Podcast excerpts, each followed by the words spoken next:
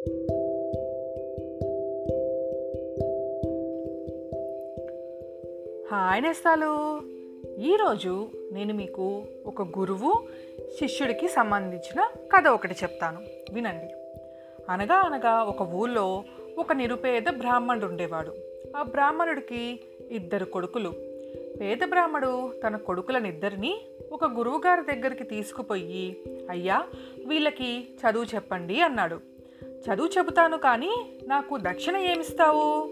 అని అడిగాడు గురువుగారు. నా బిడ్డలలో ఒకణ్ణి మీకు ఇచ్చేస్తాను అన్నాడు బ్రాహ్మణుడు. సరేనని గురువుగారు అన్నదమ్ములిద్దరికీ చదువు చెప్పని ఆరంభించాడు. అయితే పెద్దవాడు మొద్దు. వాడికి చదువు సంజలు ఏమీ రాలేదు. అందుచేత తనకి తెలిసిన గజకర్ణ గోకర్ణ వాయుస్తంభన జలస్తంభన అగ్నిస్తంభన విద్యలన్నీ రెండో వాడికి పూర్తిగా నేర్పించేశారు గురువుగారు. చదువు పూర్తయిపోయింది. మీరు వచ్చి మీ ఇష్టం వచ్చిన పిల్లవాడిని పట్టుకుపోవచ్చు అని గురువుగారు ఆ బ్రాహ్మణుడికి కబురు చేశారు. అయితే చిన్నవాణ్ణి తన వద్దే ఉంచుకుందామని గురువుగారికి ఆశ పుట్టింది. అందుచేత చదువు సంజలు లేని పెద్దవాడికి చక్కగా తలంటు పోయించి మంచి బట్టలు కట్టి ఇంటి అరుగు మీద కూర్చోబెట్టి రెండో వాణ్ణి అడవికి పోయి కట్టెలు కొట్టుకురమ్మని పంపించారు గురువుగారు. గురువుగారి దొంగ ఎత్తు గ్రహించి అడవికి పోయిన రెండోవాడు పక్షి రూపం ధరించి శీఘ్రంగా తండ్రి దగ్గరికి వెళ్ళి నాన్న మా గురువుగారితో నాకు రెండోవాడే కావాలి అని చెప్పు అని చెప్పాడు. తండ్రి గురువుగారి దగ్గరికి వచ్చాడు. ఆహా ఎంత అదృష్టవంతుడివి?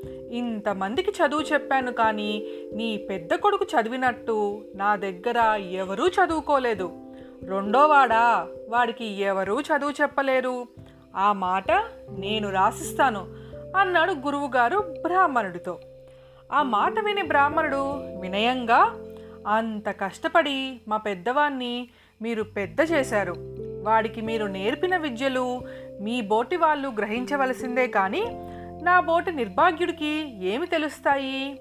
అందుచేత పెద్దవాడిని మీరే ఉంచుకుని రెండో విధవని నాతో పంపించండి అన్నాడు బ్రాహ్మణుడు. గురువుగారి ఎత్తు పారలేదు. బ్రాహ్మణుడు రెండో వాడిని పట్టుకుని ఇంటికి వెళ్ళిపోయాడు. ఇదంతా రెండో వాడు చేసిన మోసమేనని గురువుగారికి తెలిసిపోయింది. శిష్యుడి మీద పగ తీర్చుకోవాలని ఆయన వేచి చూ చూస్తూ ఉన్నాడు. ఈ లోపల ఇక్కడ బ్రాహ్మణుడి రెండో కొడుకు తండ్రితో నాన్న మనకు డబ్బు కావాలి. కనుక నేను మంచి యవ్వనాశ్వాన్ని అవుతాను. నన్ను తీసుకుపోయి రాజుగారికి అమ్మేయి. ఆ తర్వాత విషయం నేను ఆలోచిస్తాను అని గుర్రంగా మారిపోయాడు. గుర్రంగా మారిన తన కొడుకును ఆ బ్రాహ్మణుడు రాజుగారికి నూరు వరహాలకి అమ్మి ఆ డబ్బుతో ఇంటికి తిరిగి వచ్చేశాడు. తన శిష్యుడు గుర్రం రూపం ధరించి రాజుగారి అశ్వాలలో ఉన్నట్టు గ్రహించి గురువుగారు రాజు దగ్గరికి వెళ్ళి రాజా నేను దూర ప్రయాణం మీద వెళ్తున్నాను. నీ దగ్గర ఉన్న గుర్రాలలో మంచి యవ్వనాశ్వాన్ని నాకు ఇప్పించు అన్నాడు. రాజుగారు గురువుగారికి ఆ కిందటి రోజుననే కొన్న గుర్రాన్ని ఇప్పించాడు. గురువుగారు దాని మీద ఎక్కి సవారీ ఆరంభించాడు. కొంత దూరం పోయాక గుర్రం ఒక నది దగ్గరికి వచ్చి ఒక్కసారిగా నది మధ్యకు దూకి చేపగా మారిపోయింది. అది చూసి గురువుగారు కొంగ రూపం ధరించి చేపని వేటాడడం ప్రారంభించారు. అప్పుడు శిష్యుడు చిలక రూపం ధరించి అతివేగంగా నేరుగా రాజకుమార్తె అంతఃపురంలోకి ఎగిరిపోయినాడు. గురువుగారు వెంటనే దేగరూపం రూపం ధరించి వెంబడించాడు.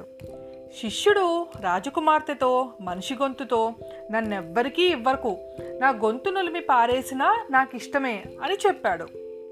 ఇంతలో బేగ రూపంలో వచ్చిన గురువుగారు తన మామూలు రూపం ధరించి రాజకుమార్తె దగ్గర ఉన్న చిలుకని తనకిప్పించి వేయమని రాజును కోరాడు. రాజకుమార్తె ఒప్పుకోలేదు కానీ తండ్రి నిర్బంధించాడు. అందుచేత రాజకుమార్తె కోపం వచ్చినట్టు నటించి తన చేతిలో ఉన్న చిలకను గొంతు నులిమి విసిరి కింద కొట్టింది. వెంటనే ఆ చిలుక వందల కొద్ది పురుగులుగా మారి నేల మీద పాకసాగాయి. ఇది చూసి గురువుగారు కోడి రూపం ధరించి పురుగులని ఏరుకు తినబోయాడు. ఇంతలో ఒక పురుగు చప్పున పిల్లిగా మారి కోడి మెడ నోట పట్టింది. బాబో రక్షించు. బుద్ధి తక్కువై పొరపాటున నీ జోలికి వచ్చాను అని గురువుగారు తన శిష్యుడితో మొరపెట్టుకున్నాడు. శిష్యుడు గురువుగారి మెడ వదిలి యథారూపం ధరించాడు. ఇదంతా చూసిన రాజు శిష్యుడి అద్భుత శక్తికి మెచ్చుకొని తన కుమార్తెనిచ్చి పెళ్ళి చేశాడు. ఇది నేస్తాలు. ఎప్పుడైనా మనిషికి ఆశ ఉండొచ్చు కానీ అత్యాశ అనేది ఉండకూడదు. మరి ఇంకో కథతో రేపు కలుసుకుందాం. మీ జాబిలీ